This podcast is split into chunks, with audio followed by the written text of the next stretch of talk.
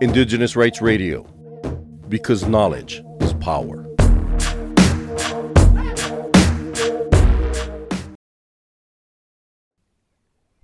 Did you know that there is a group that fights to guarantee the respect of indigenous people's rights during the transition to a green economy?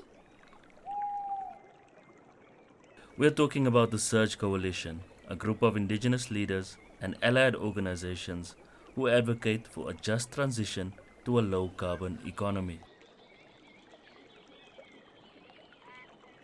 Did you know that indigenous peoples own at least a quarter of the Earth's surface? Did you also know that many of our territories are rich in essential minerals that are required for the energy transition?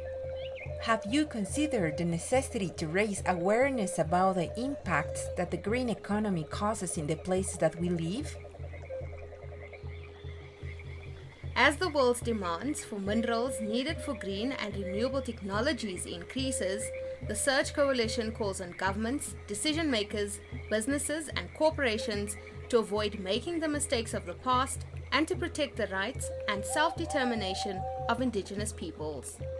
As indigenous peoples, we make great contributions to the conservation of wildlife and biodiversity, and we own land that is rich in minerals essential to the energy transition. For these reasons, the SIRGE Coalition seeks to increase indigenous leadership and make our voice heard by governments and companies involved in this process.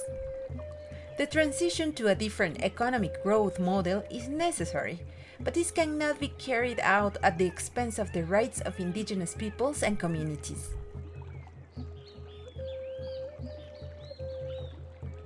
We invite you to continue researching and learning about the SIRGE Coalition for a truly just energy transition.